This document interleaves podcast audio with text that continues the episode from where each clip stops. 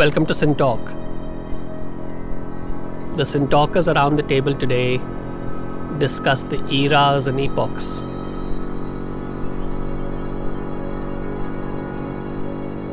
We'll think about eras, epochs, and periods of people's past. What leads to eras and what separates them?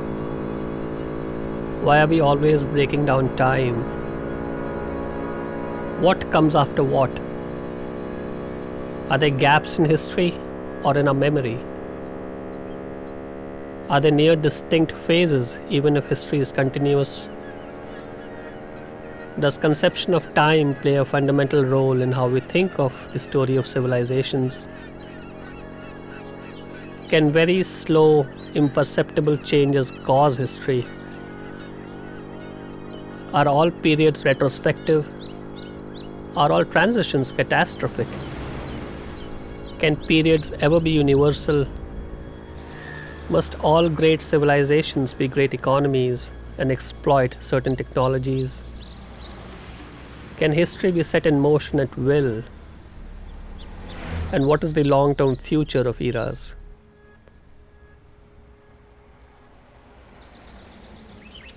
We are pleased and privileged to have two Sin talkers with us here today. Dr. Siby K. George. He teaches philosophy at IIT Bombay. His area of interest is continental philosophy.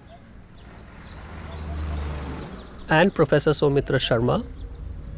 He is a retired professor of economics at University of Pula in Zagreb in Croatia.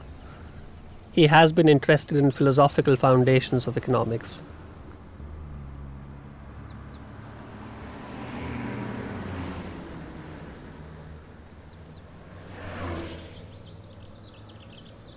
So, uh, Siby, why don't we set the ball rolling with you? Um, you know, there is this instinctive um, urge to split time up, split past up into into different eras, epochs, phases, whatever one calls them. Though technically, obviously, they have different uh, resonances. Why do eras occur? I mean, do they have an ontology, or they are just an artificial construct that we that we put on the time behind us for analytical purposes, or, or some maybe the truth lies somewhere in the somewhere in the middle of those two conceptions. What are eras? How do you conceive of them, and why do they occur? From a philosophical standpoint, obviously. When we speak of eras from a eras and epochs from a philosophical standpoint, the first conception that comes to my mind is that of Hegel and Marx. Mm-hmm. They consider history as developing in periods, in eras, and these eras and epochs have certain uh, cohesive form. So history develops in stages. And there is a telos, according to them, which guides history. So an endpoint. At an endpoint, uh, it's an endpoint. It's a goal. Is it is it so by telos do you mean an endpoint or is it direction? It's a direction, but several philosophers later have criticized Hegel, for example, saying that there is an endpoint which is also there at the beginning. Right. So that way, it- There's something predeterminate about the march. Mm. Though many Hegelians would disagree, they Mm-hmm. might say the end is itself a process, it's Mm. dynamic. So what what is the underlying process at work, Siby? I mean, you know, one can conceive of it this way or that, but why? What's the guiding idea behind this? Why does it move the way it does? I, I, know we're in the analytical realm just now, but what what happens here? Uh, Hegel thinks, for example, that the spirit, which is subjective, at the same time, which is intersubjective, So you mean spirit as in human spirit in general? human spirit, Mhm. but it's beyond human in the sense that it's beyond the subject. In fact, in one place in the phenomenology of spirit, Mhm. Hegel says, an I that is a we, a we that is an I. hmm So there is some kind of a merger of the, Merger the individual and the collective. collective. And there is an idea of increasing human freedom and its achievement. Therefore, there is a progress Right. from less free to more free. So, there's a march of the spirit which is achieved through history in a concrete way. hmm And you know, the, the, there's, there are agents. There is an agent who is Geist for Hegel, hmm but for Marx, the agents are classes which are in conflict hmm in terms of their relation to forces of production. hmm And they come into conflict and create history in that process. So what what would these eras be, Siby, uh, from from a somewhat Hegelian standpoint? So these eras will be uh, I mean, did he go to the extent of splitting it up? Did he label, or he kind of left it at the metaphysical level? he labeled them in the sense that, for example, the modern era is very sure, the Enlightenment. In fact, he thought that is something like a dynamic teleological end of history. The Protestant German worldview, So the, it was a culmination of sorts it's a him. culmination, right?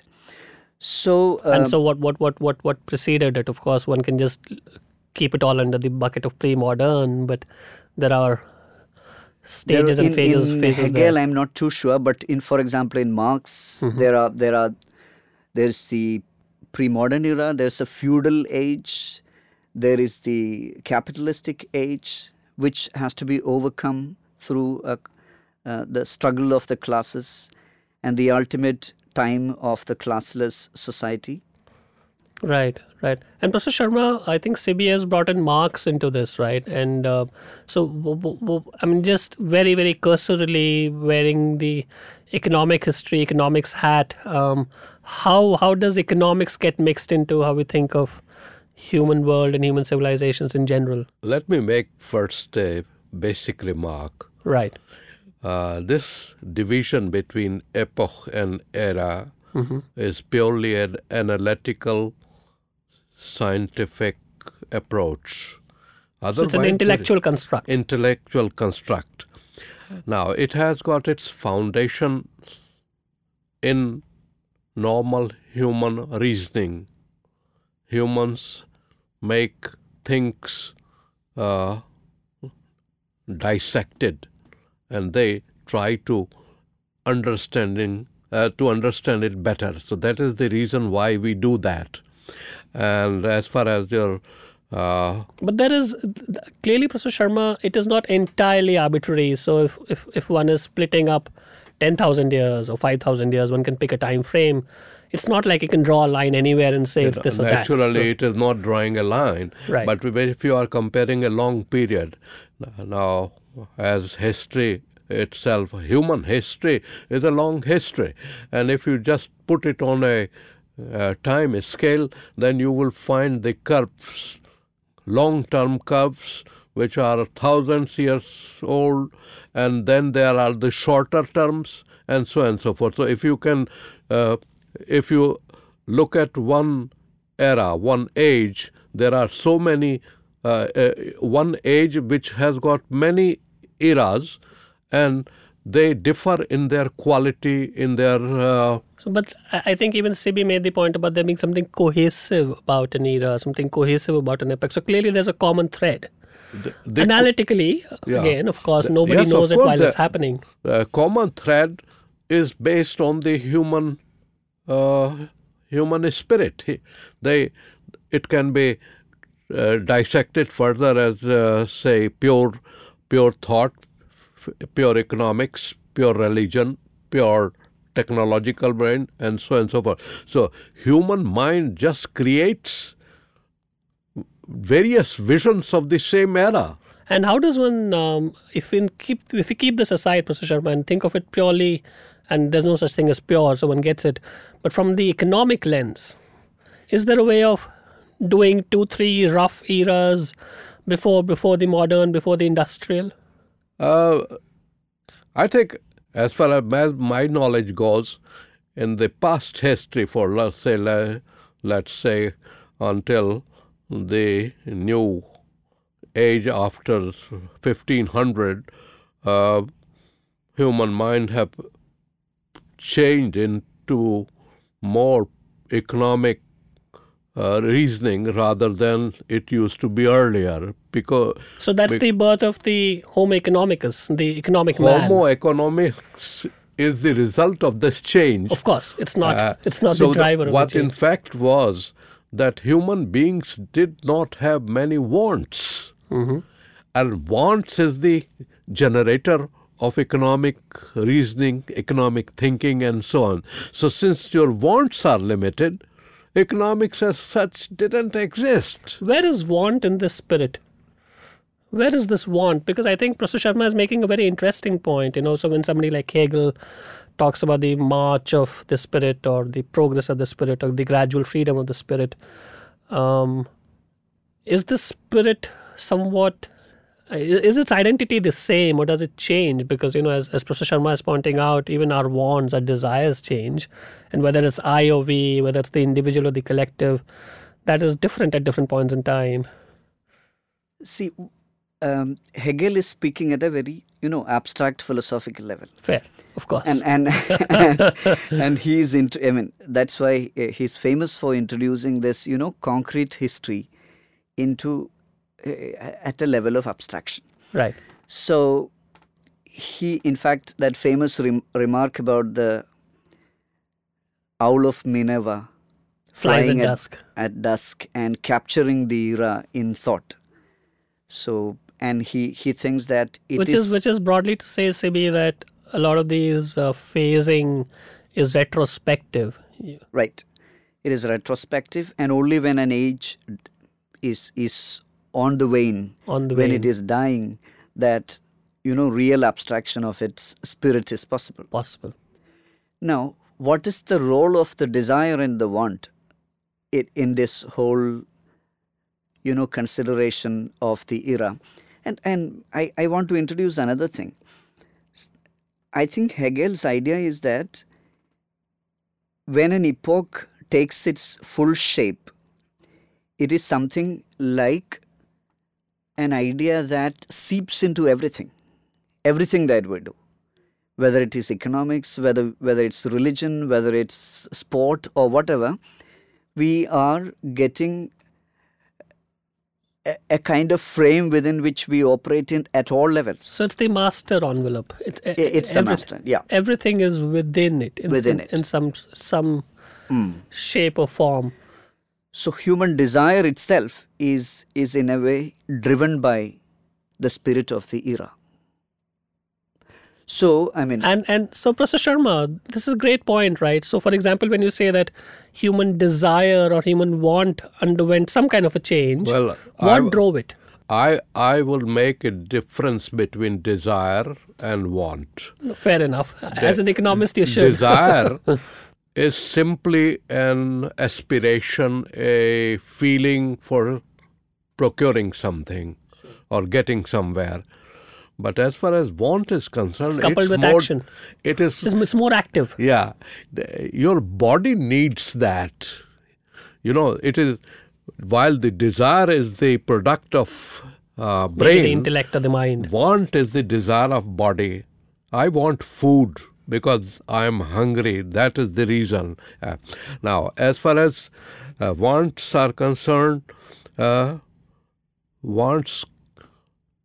I mean, various philosophies, ascetic philosophies, have taught us to reduce the wants and get to a higher spiritual world. I think the question, Professor Sharma, is that if we say that in the last five, six hundred years, or some sometime in that period, at least economic man, the economic animal, the Homo Yeah. economicus, there was some kind of an emergence of that, retrospectively perceived. That's fine.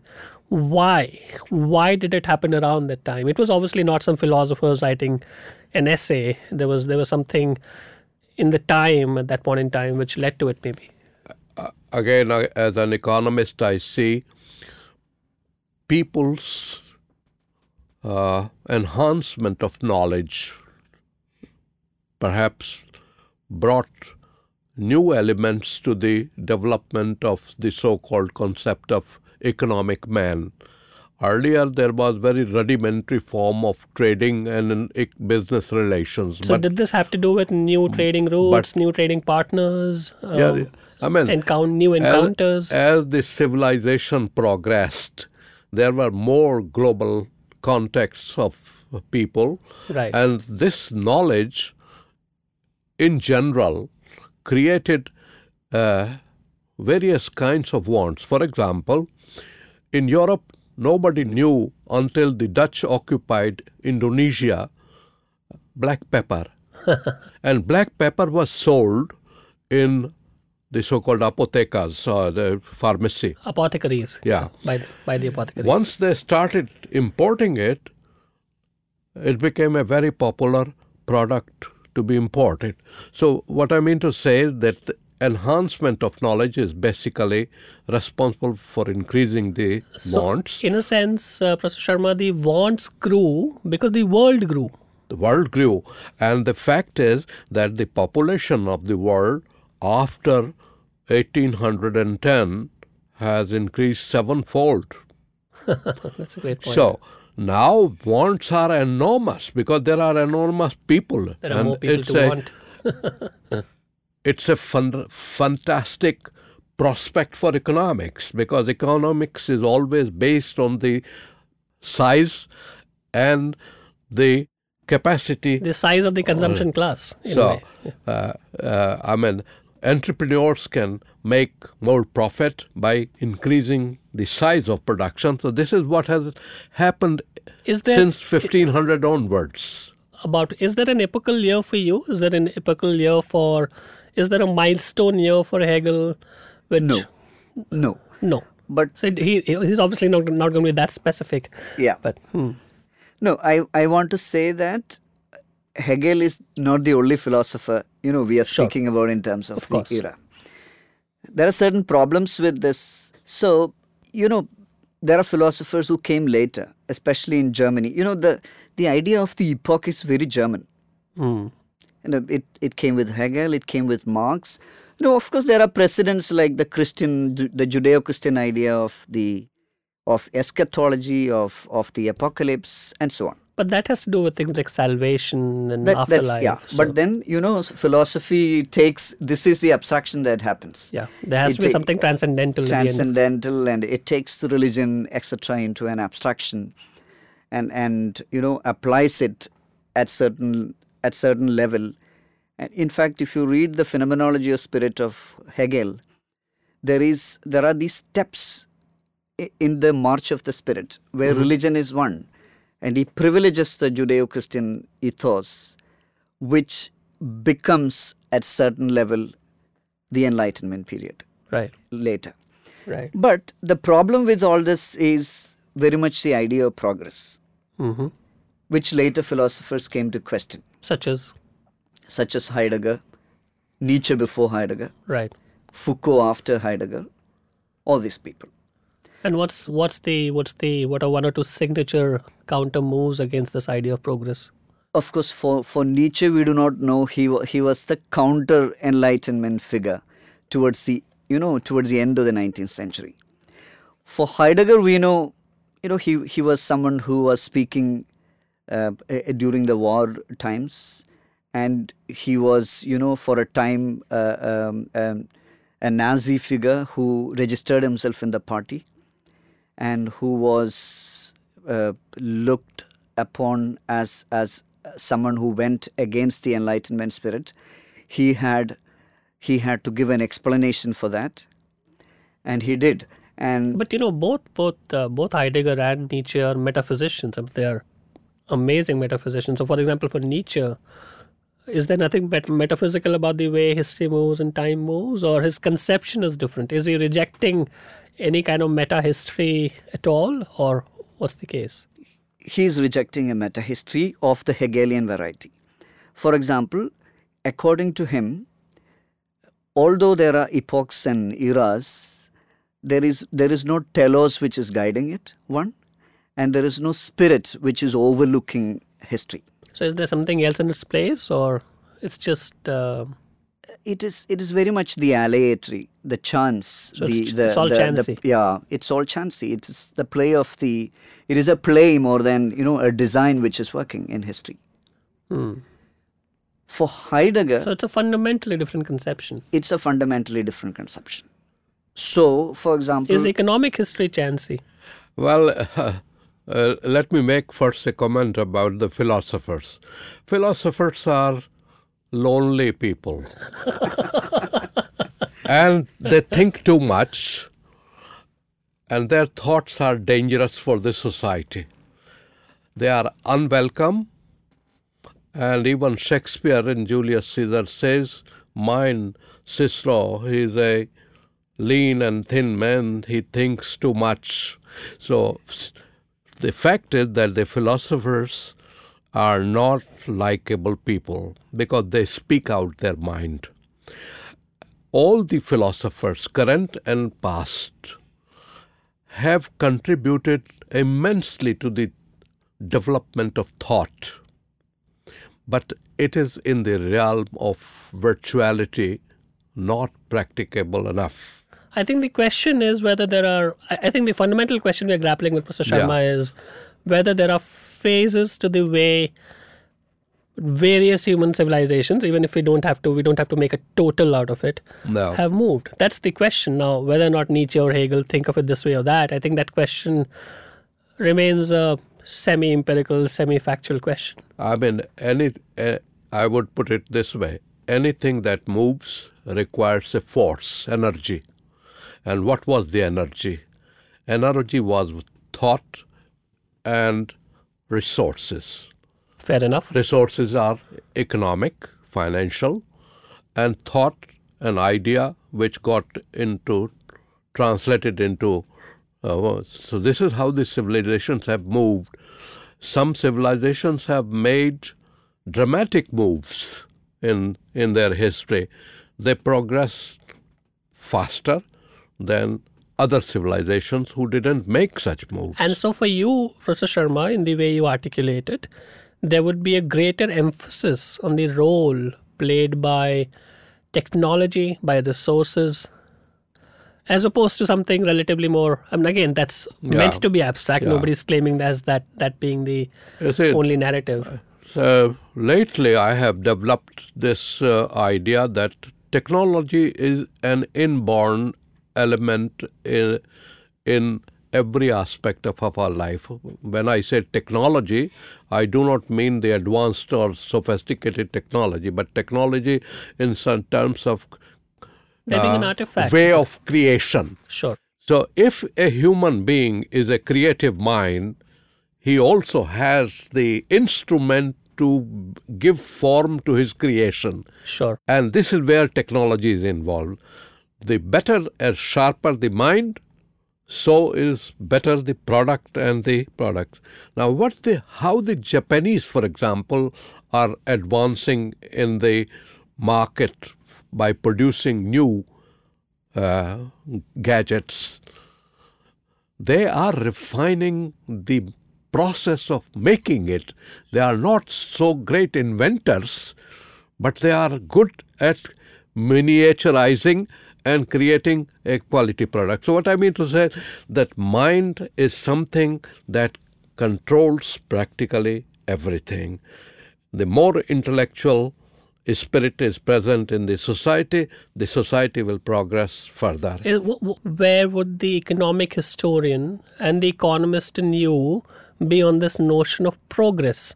On the fact that if we were to think of human history, very broadly put in a 2000 year time frame, is there some kind of an upward curve or Uh, I am slightly frustrated with the my friends, colleagues, economists. no? I think that's that's. That- I, I, this is not about economics, Professor Sharma. I think the point is that if we look at time, if we look at human history, if- not even history because it's not a historical question that much.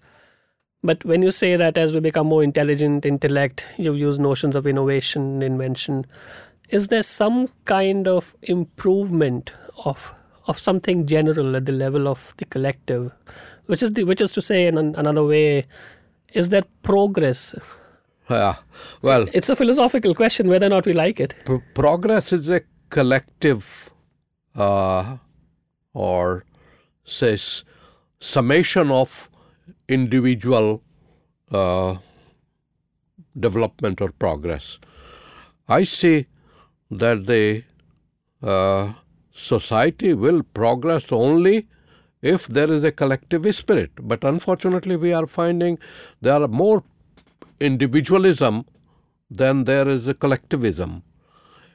Something is good for the society, you don't get enough support in the everyday life. But is that is that a remark about the current here and now, or is that a remark about human history? And is that an anthropolo- in, in anthropological general, point? In general, you know, there there had always been philosophers, prophets, religious leaders who propagated ethical values, but nobody bothered.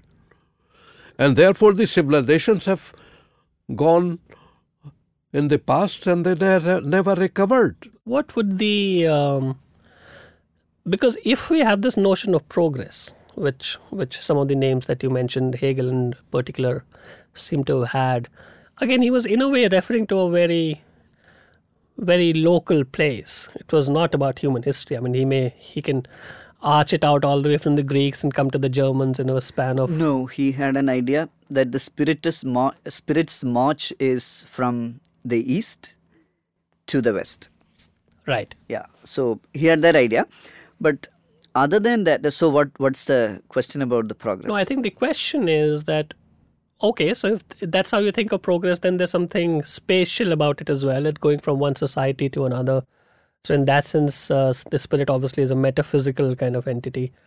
Um, but clearly, if you look at empires, we look at civilizations, there is no such thing as infinite progress. You know, I mean, Roman Empire goes up, goes down. It's Sumerian civilization goes up, goes down uh, Indus Valley civilization goes up and down. Now there could be accidents of history, but there's no such thing as in in specific instances. There's no such thing as infinite progress or progress forever. So then this progress is some other kind of progress. At what level is that? it's a progress of reason for Hegel. It's a hmm. progress of human freedom to that extent. But it's the later philosophers' question that if if that were the case, for example, the the what happened in but the are world there historical people for them at all? Are they collectives? for or for Hegel. let's say for somebody like Hegel or historical people are for, for Hegel, the Germans, the Westerners as a collective, they are historical. For, for India, for Hegel, is a historical people. Hmm. But for, for the, the later philosophers' question is whether the telos is, is, is something real or whether our explanatory frame should be something like play or whether we are projecting this design retrospectively on history. Hmm. And and we are using a kind of causal reasoning rather than looking at history history in in in a, in a philosophical way in its in its truth in the way in which it unfolded. Um, for example let's take heidegger. Hmm. Heidegger has heidegger has this idea that the epochs they they are not simply historical but they are uh, each epoch is actually about an understanding of being according to mm-hmm. him an understanding of being is is is an intelligibility frame on the basis of which everything else is made sensible. Mm-hmm. So an epoch is actually a frame of intelligibility rather than mere events that happen in history mm-hmm. so he speaks of several epochs. For example, the, the early Greek epoch, the Platonic epoch, the Christian epoch, the early modern, and the later modern one. For example, the later modern epoch for him is a technological epoch, where everything is understood in a calculative way as a resource for machination or manipulation. So, in a way, somewhat similar to what Professor Sharma was pointing out. Um, is that somewhat coterminous with this, with this um, economic man? It would be, but for Heidegger, that economic man is a, a production out of Out this of this as opposed to being understanding the of driver. yeah, rather than it being the driver. So, what is this understanding of being of the late modern era? It's it's a kind of a calculative understanding of, of everything. It's a formulaic understanding, rather than let's say early Greeks understood everything as emerging naturally. Hmm. The Christians understood everything as emerging because because of a subject who is a god, who hmm. is God, the Christian God. Whereas the early modern, the uh, epoch, understood everything as emerging out of a subject, hmm. a Cartesian subject. But in the later modern era, all these distinctions collapse between the subject and the object, and there are only resources for imagination. And the subject himself or herself becomes a resource. We speak of human resource today. So there's a collapse of sorts. There's a collapse of sorts. So who's the driver now? There's no driver. So there's there's some kind of autonomy at work Uh, so, I because mean, resources don't reorganize themselves. But I know you made human beings as as subjects in this, and not subjects. I mean they are they are they're enabling this march as opposed to being the prime agents. they are they are the paths or opening within which this play of history takes takes place rather than they being the agents and the drivers in heidegger's imagination because they are also post-human thinkers they are hmm. thinking that the, that it, it is a product of modernity foucault also thinks similarly it is a product of modernity early modernity you know renaissance period to think of the age of man man, the human being, humanism is a product of those times. Right. And and when when the human being became the center of history, center of everything, center of science, etc. So this is what they want to, you know, disavow, put away. And they want to think that it's not it's not an individual subject or the subjectivity of man or the human being which is at play, but reality is showing itself at certain historical moments to a certain historical people in certain ways and in their language it comes to articulate itself So are we in the post-human era today? Post-human epoch? What what is it? I mean the labels don't matter as much. But where- where are we today so for uh, Heidegger? for heidegger he, it's not that we are in the post-human era but there was an era where, where and probably we are still in that era. But he is giving an articulation of of you know thought saying that actually we have mistaken in thinking that we are the center of of the organization of history and the movement of history. He is trying to say that we are not. We are you know articulators of what is emerging. So for him there are no sharp or discrete historical agents. They are rather you know players who are participating in in an understanding of being. So for him everything that happens within even revolutions within a particular understanding of being or historical epoch is actually you know we we are we are used by what is happening rather than we are being the revolutionaries in in the sense of an uh, of being an agent That's so interesting. So what what so for example one example i can give that we th- today we are in an ecological crisis we say and there are several solutions which are coming out for heidegger and he had articulated it that many of these solutions are actually playing into the epoch and its formula rather than trying to get out of it.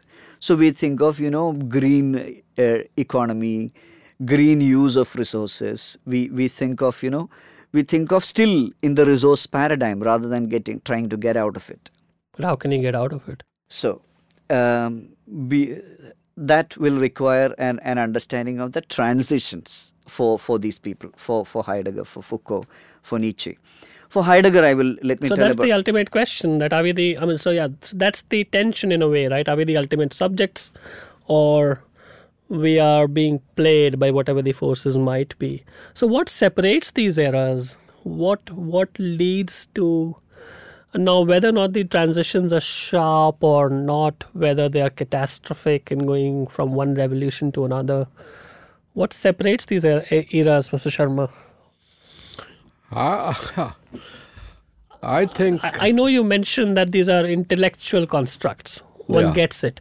Yeah. But even if you analyze it looking backwards, then they, then they, there are some material forces behind it, and the material forces are uh, the human spirit to acquire more space, more liberty, more or, or freedom or more material wealth. This is what inspires human beings to.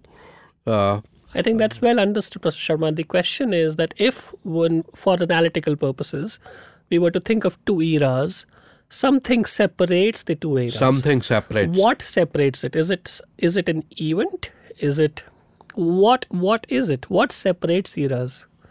I, I really have not thought it properly, but if I just uh, uh, make a reference, it is it is the com, uh, communal feeling or a spirit that creates immediate immediate breakup.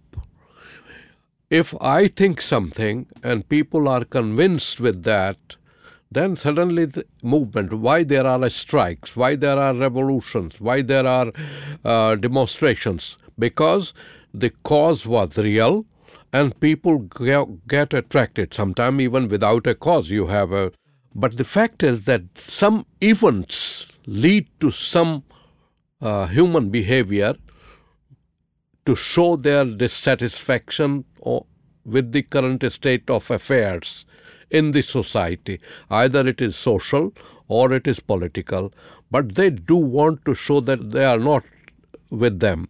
And this perhaps makes this separation. But are these? I know you use the word dissatisfaction. So any transition from one era to another, You is see- it is it? I mean, is it only revolution separating them? Only catastrophes separating them? I would say no peaceful progress or march from one era to another. Uh, one kind of good to a better kind of good. Uh, I wouldn't say that. I would just say that people want ordinarily some, you say, uh, relative peace. Anything that disturbs their relative peace makes them revolt against all those factors that have created that. And this is generally either social or political or religious or psychological. Psychological are minor individual problems. Mostly religious, social and political forces do create a atmosphere in which ordinary human being is disturbed. If I have a nice sleep and somebody knocks at my door, it is a disturbance and I get up and I shout. So, exactly the same thing. Humans by nature want a peaceful life, and that is from morning till the end. Would would Nietzsche agree to this? Not at this all. guy who wants a peaceful life. Yeah. Not at all. Uh, Again, I don't think Professor Sharma cares too much about whether or not Nietzsche agrees with that. but, but, but No, that, I that, that's good that he believes so. in Right. in in a uh, society in a civilization any break has come uh, very rarely are there are natural breaks like earthquake like uh, floods like that Right. most of these are a process of transition from one stage to another this is Can, the can these be, we, we were discussing this a little while ago, can these be around very fundamentally, radically new inventions? Like, for example, when the industrial age cur- era, whatever we can. current age is showing that some phenomenon can uh, take uh, uh, uh, th- their place very quickly. For example, mobile phone, Yeah, I mean, the entire Yeah. information age. information technology, and therefore it is possible. But how long? At the same time, at, when at one time it has made communication easy, people are f- uh, getting fed, frustrated also. At the same time, they do want to get rid of them, uh, either these gadgets or the, the global contacts and so forth. So I, I, I think that the civilization So, for you, Professor Sharma, history is continuous Uh, or or look, history by definition is a record. Yes, so history is different It's a from record. yeah. A record of events. Yes, so it is happenings. What is happening today is recorded. I am sitting here talking to you, it's a record. After 20, 30 years, you will check on such and such date, such and time, Sharma was here. So, history is a record and it is continuous. Continuous in the sense that over the time, it keeps on recording.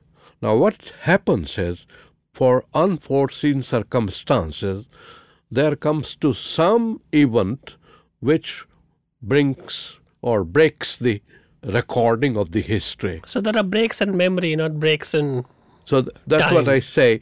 I have defined it as a gap in memory. Memory in the sense collective memory, sure. N- not individual individual memory suppose for example and at times it has happened that intentionally fake history has been created to substitute real history Where are you on this, uh, Siby? On transition, On transitions, what separates these eras? Um, and it, it looks like so much depends on how things are recorded and what the collective memory is. And it's such a complex enterprise because there's something accumulative about it, right? I mean, it's every year you add more of the past behind you.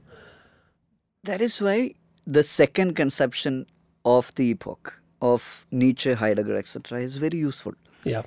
because it is telling us not about the you know records and the designs that we have formulated. Yeah. but how did they unfold? Yeah. and and is the causal explanation too artificial? Is the causal explanation uh, something that we have projected upon it? Or see all these philosophers have an idea of the epoch mm, we can speak of as something organic. You know epochs emerge gradually they grow they mature and they fade and die away so that that is the metaphor of, of the epochs that they have in mind Yes. why they emerge? There's no answer. Why they die? There's no answer. But Heidegger, for example, speaks about the transition in terms of you know distress. Uh, When when an age is mature, see, we also should not have. I this is want distress in the sense of ennui, boredom, or it's it's something which um, something with with with which we are we are you know um, the intelligibility of the frame does not anymore look intelligible. I usually speak of as a crack which is developing within the intelligibility frame. So for heidegger the agent or the human uh, human self is always responding rather than you know creating so you cannot create history at will. you cannot you think that you create history at will but always you're responding to history Can you create history at will, Professor Sharma? I, I think uh, it's a. I, I will slightly differ with uh, uh, our Siby. colleague. Uh, creation is a uh, inborn instinct of human being. History, creation of history, not creating. No, no, Like I'm just coming to that point. Sure. Creation is a inborn instinct, and by creating thoughts, people have created history. Mhm. So, it was first in the human mind to do something which will make him great personally, with a self interest involved. Say, for example, why Egyptian pharaoh went to destroy a well prosperous city of Megiddo in Israel. He drove practically a thousand kilometers to destroy the city. It was his idea that the trade that is being done from Megiddo to all the Mediterranean is undesirable. So, this idea led him to create an army and went, destroyed the city, burnt it, came back. I think the question, Professor Sharma, is that I don't think anybody reasonable would say that you cannot cause events. Individuals, groups can cause events. I think the People question do is cause events. All the time. All the I think the question is, I mean, again, one can think of it a little bit more rigorously and differ or di- not differ from it. But the question is that history is probably a bigger thing. Do you know what I Every- mean, Siby? I know. I, I Every- you- Everybody who is in a position of power, either in economics or religion or philosophy, he thinks he is the only God gifted brain in the world, and his idea must be uh, appreciated by everybody. And this has happened. Oh, this is happening Again and again. This has again. happened all the time in the world history. So I would personally say that it is the personal whims and personal thoughts that have created history. yeah. Um, see, it is the frame from which we are looking at history that matters. So, for for the philosophers I am dealing with, the frame from which they are looking at history is whether the human being is the center of history or not. Mhm. So, when we speak of creation, for example, creating history, our image is a creator God, Yeah. especially the Judeo Christian who Yeah. creates from nothing Yeah. whereas we don't you know we don't create from nothing. We have something. And we God have doesn't just create man, God creates the world. God creates the world. And the idea is that he creates ex nihilo. Ex nihilo. Yes. so see um, so this is the level at which these philosophers are working. So they are trying to say that they are trying to say that it's not from within or from a subject that the subject also receives in order to you know react or respond to events that are happening around But I think one of the points that uh, Professor Sharma made is something that Nietzsche might agree with, which is that there is a creative impulse. There is. There is a creative impulse. We we have, you know, and the creative impulse again is not something absolutely subjective. Yes. That, but you know, we are participating in a linguistic world. yes, we create we- ourselves also by We create even our identity through this. Through by we are we are born into a kind of a frame, Hmm. an intelligibility, you know, which which is existing out there, Sure. an intersubjective world. Another thing I want to say about the transition is, although Heidegger thinks of the transition as you know driven by a distress, a kind of you know a, f- a frame becoming no more intelligible. For Foucault and Heidegger, it's not distress so much. It is play. It is you know y- y- it's it's like you know a game which is going on. It's it's a uh, it's a happy you know uh, thing that that.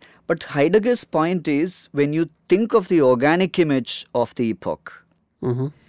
when it is all going well. So again, we shouldn't understand that there is only one epoch at a time. Sure. You know, one frame at a time. There's no universal period. There's no universal period. Sure. So, for example, in the West, when when uh, the when the modern epoch is operating, there is also the Christian epoch a- at the margin. Sure. But we should understand that even the Christian epoch is trying to make its, itself intelligible through the modern, the scientific, and so on. Very often, we can think of the Indian, the Buddhist epoch, the you know Vedic epoch, uh, and the later epochs, and how they coexist, and so on. So I don't want to impose that there is only one way in which we should understand. We should take these as you know. Uh, But so you know, I think the somewhat extended version of this more more playful conceptions would be that is there is there the future in the present or in the past at all, or is it entirely is it truly radical? Is is the past is the future contained in the present in the past in some shape or form? They should be, right? I mean there is Yeah. I had.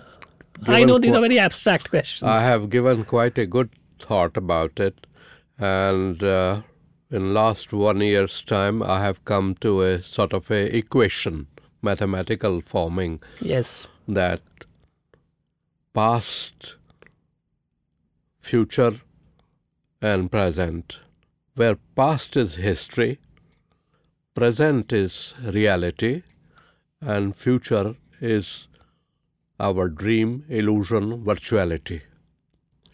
And the future, But what we dream of that's what I'm saying. is obviously That- contingent on our reality a little bit, our I mean- past a little bit. Present and future are created by the past. hmm And the embryo, I have written a sentence about it that the future is an embryo in past. In the womb of the past. Yeah, in the womb of the past. Why? Any event that creates uh, uh, any historical event is by circumstances that exist. Those circumstances are socio-economic in character. So you can't just erase by a rubber those existing circumstances. That circumstances sounds because uh, entirely reasonable, Professor Sharma, because in these somewhat playful conceptions, are these a causal conceptions? I mean, are there no causes? There are no Or- causes. There are no causes. No causes. Oh. so this would be somebody like Foucault.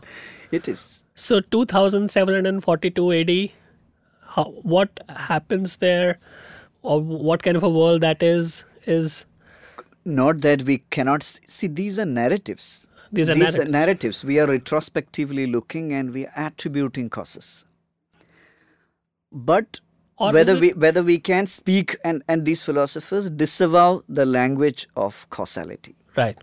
So I mean they are legitimate. They I mean, for example, why why suddenly uh, an epoch? See in Indian history, Buddhist epoch. Yeah. It was you know a dominant a royal framework, you know patronized by kings, which was going on for a long period, several centuries at altogether. Just dis- disappeared. Why disappeared? In most of the Indian history textbooks, this is a riddle. Similarly, let's say 1000, uh, 1000 AD, if we look at world history, many historians say that the West was the least of the candidates for, you know, for, the being the apparent driver leadership position that it has today. Would has today. So, so I mean, this accidentality shouldn't be figure in history or in our conception of history is the question. But we can speak of concrete events and their causality and so on. That's a separate matter. Yeah.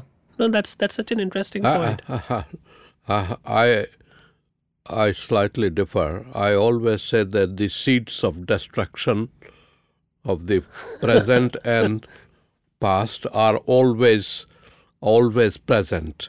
Anything that is created is already containing a chip, how it will fall apart. I- Whether I- yeah, it's some, somewhat mechanistic conception, but how? What's your? We are not saying that there is no cause, but we are saying we cannot speak in terms of absolute causality. And is it the case that our human mind cannot comprehend the complex interplay of causes? So it's it's it's it's us who are incapable of understanding it, or it is the case that somewhat ontologically again, it is a cause. You know, there have been a critique of cause, you know, in philosophy, you know, you know, David Hume. Sure. David Hume Yeah, you know, yeah. uh, you know, Induction yeah. and so on. So that's a Yeah. long story. But Yeah. what Professor Sharma speaks about as the future being in embryo in the past, Yeah. this is very much part of the, in a sense, it's very much part of the phenomenological understanding of Heidegger, for example. But at a micro level and at a macro level. At a micro level for Heidegger, the moment you as a you know as a as a uh, someone who has language and someone who thinks the moment you think and you are aware you are throwing possibilities Uh-huh. you you are projecting possibilities on the basis of a past so you have you you want to take this sheet of paper this possibility arises before you because you have a past you understand you you have certain language of the paper and the pencil and so on So the field of potentials exist. exist concretely you make and the moment you you come to take this paper this possibility was there as something futural which has not been realized you make, in fact, what you do is you make a future possibility on the basis of a past real in front of you right now in the present. This is what, at a micro level, each moment humans do, and everything. Whole, you know, all beings are doing this. But human beings do for us, so for Heidegger, for us human beings, the future as a as a as one component of temporality future has certain amount of you know privilege for for us human beings hmm. because we are those beings who can project these possibilities and make them real you know in in we can say It can guide our actions. guide our actions this is happening also in history Yeah. Because we are you know we are not agents but we are the ones who articulate history we are the ones who you know who who come to articulate realities uh, uh, revelations in in our language and in our doings in our in our actions No, that's so interesting. I want to change tracks a little bit, Professor Sharma, and ask you this somewhat different question that our great civilizations, and you know, civilizations have gone up and down as we touched upon it a few times. Are great civilizations always great economies? Not necessarily, because great civilizations, uh, I mean, there are many criteria by which you can define certain civilization great or Sure. no. So if you look at the uh, so-called great civilization as we have learned from history, all were not so prosperous. For example, Sumerians were very prosperous, whereas nearby Persians were not. Hmm. But but you would you would Much call very great difference.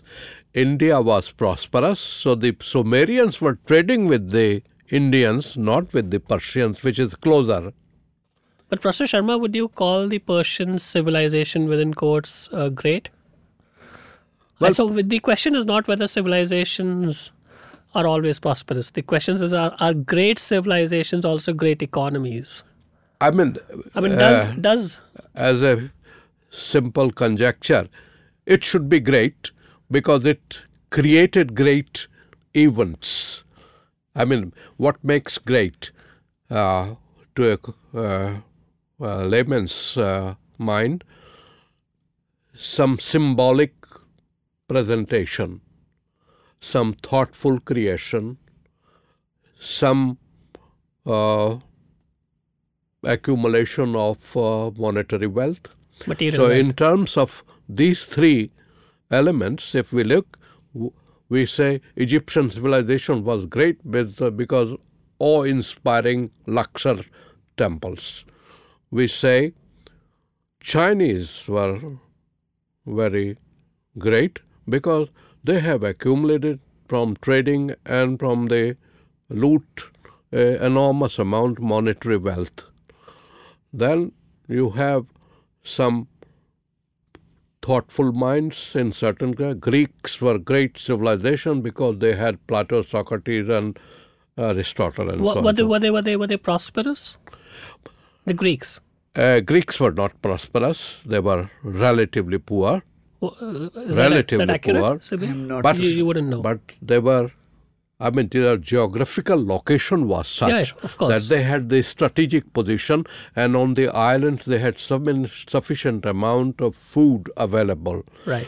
But since Crete is the cradle of civilization of thought, Yes. they had uh, somehow supported the, the Greeks. So, so the Greeks did not have an original culture. As I said earlier also, Aryans, Greek, and the Persian are the same stock hereditarily. But uh, Now- uh, Professor Sharma, the accumulation of material wealth, as you pointed out, Yeah. does it does it lead to making a civilization more resilient? Does it lead to prolonging the duration of an era? Um, Is there something? I mean, are we are we? Would it be right to make a causal link between these two? I'm not sure. For example, in the past, China being a rich country, India being a rich country, financially For for many centuries. for right? many centuries did not acquire extra territory. They did not invade anybody. No, that's fine. I think that's the it. imperialistic kind of That manifestation. of- mentality was not there. So riches need not always create that sort of thing. Now, the civilization did prosper uh, for uh, their material well-being because people living well. Indus Valley civilization was a typical example. People were prosperous. They were uh, making good agricultural So at a at a somewhat meta level, not getting into the particulars too much because that's a totally different area by itself. Is it inevitable that all civilizations, empires will go into decline? I mean, I here, mean, again, we are being very general. I realize that. uh, I'm obsessed with the uh, past civilizations. All past civilizations have gone bust. Without faith. Wa- Without now, uh, in individual cases there were different reasons, but the fact is that uh, th- the, it's a curve. It's a boom bust cycle, they- like yeah, the they economics. moved- they they came to their zenith and suddenly. I mean, we do not have sufficient knowledge to analyze it, but we should. But Somehow the- they, distress they, sets they started going down. Uh, they were brought down by those who created it. Those, I mean, in the in a broader sense. Sure, sure. Uh, so then, my- then the idea struck my mind: if I can create, I can destroy.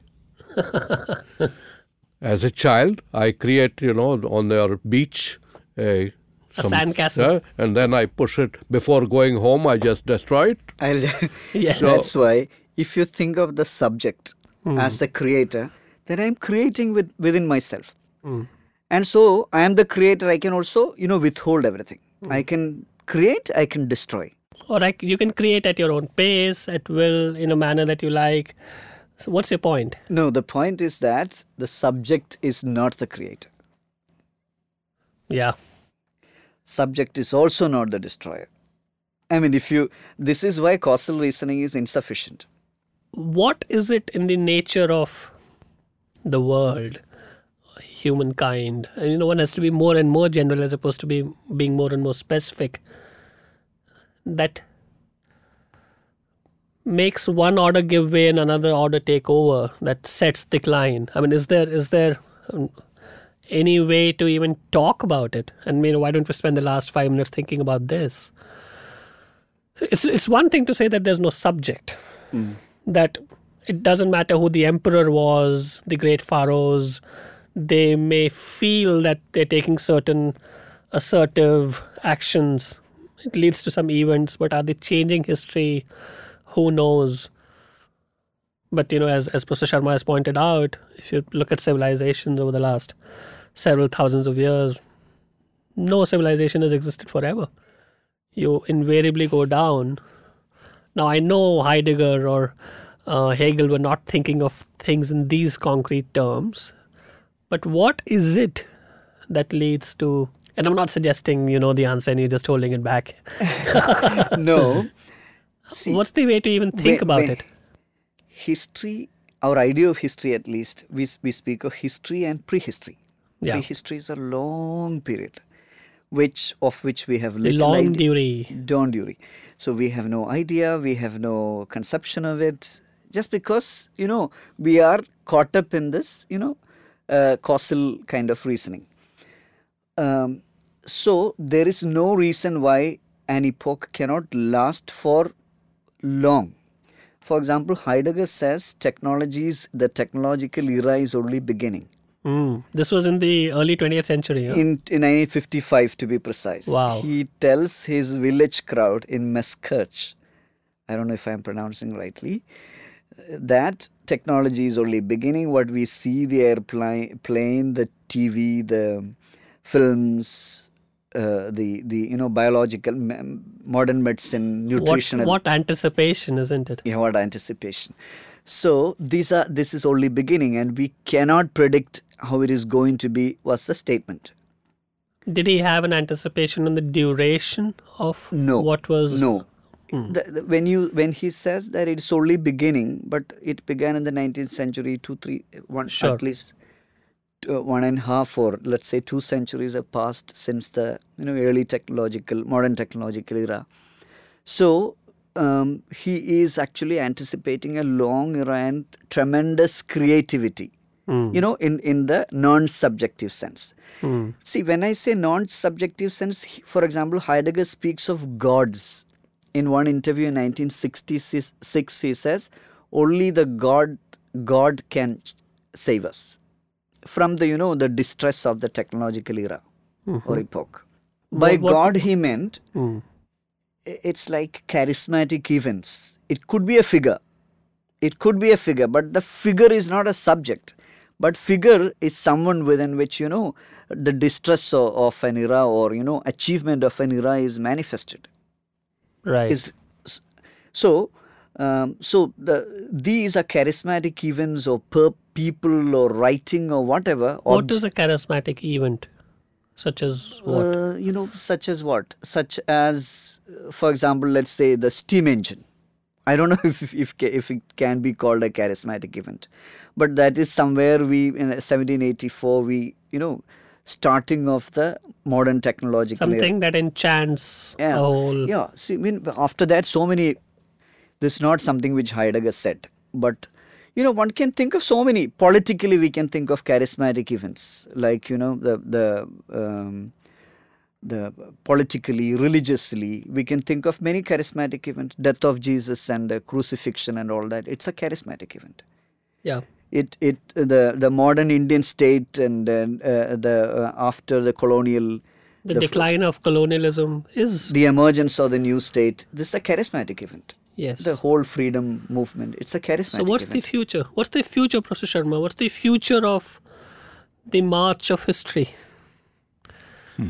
What's the future on, on the basis of what you've thought about how civilizations have come and gone, on the basis of your understanding of our nature, on the basis of the economic forces? You made this beautiful point about material wealth and material resources playing a somewhat central role to how things go.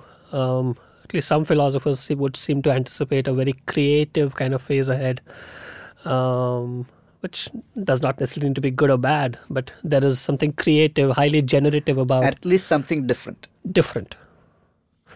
What's the um, future in, in a few minutes? By definition, future means uncertainty. But since I But see, you mentioned that the Also seeds are there. I also say that future is a embryo in the past. We can foresee to some extent what do you foresee? the future now. And how can we do that? There is no mathematical formula for that. but symptoms which are all around us. These symptoms can be given some sort of a analytical name. Let's say it's uh, ecology, let's say social system, let's say economic uh, turbulence, and so on and so forth. So all these factors could give us some lead what sort of future we should be expecting from us. Now, future can be divided immediate future and long term future. Let's say 500 years out. As far as immediate future, uh, I'm quite sure it's going to uh, develop by the explosive force. Very quick advances in certain segments of human life.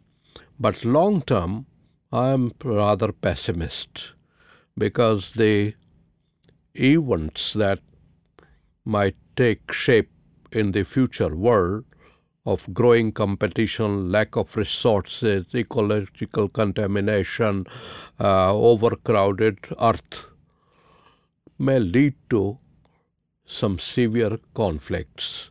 And as I said, the creator is also a destroyer, Shiva. So when men would be convinced, or human beings will be convinced that the current position is unbearable, they will make dramatic changes. Because, eh, as I said, nothing begins overnight. It will take time, but the process of change will bring, and I compare it with the growing onion.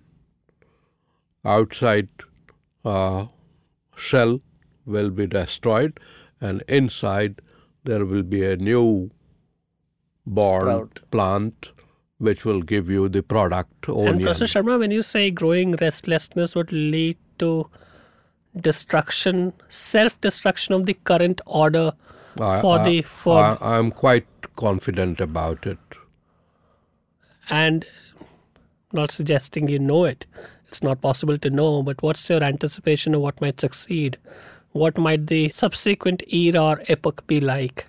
Subsequent era, if at all one can think of a long term future, perhaps intellectual minds will produce a new type of thought for the then existing human being who will follow perhaps different values. If the man goes to space and uh, comes with a new knowledge, perhaps that would change the whole structure of the And human Sharma, society. You've used the word values a couple of times, and it looks like the self conception of humankind and our ethical, moral framework. It looks like you think of them rather distinctly in different phases. So, whatever this subsequent era or epoch Yeah. might be like, it uh, looks like I mean, as far as the value system is concerned, I believe it's all individual. You believe in the or a, a set of values, or you don't believe it. It's just like believing in God or believing not believing. So I believe that the major tasks of the philosophical or intellectual minds and religious leaders and politicians is to establish a code of conduct out of which every individual should draw inspiration and set his own value. Now, I'm That's born in a Brahmin family. I've been taught to do certain rituals because that is considered to be normal Brahmin behavior. But I don't do that. Why? Because I have no belief in it. So I must believe in the value system that has been provided. If I am a non believer that I should speak truth, I will all the time lie because that I will consider this is the truth. fair enough. What's the future, Siby? We'll end with that.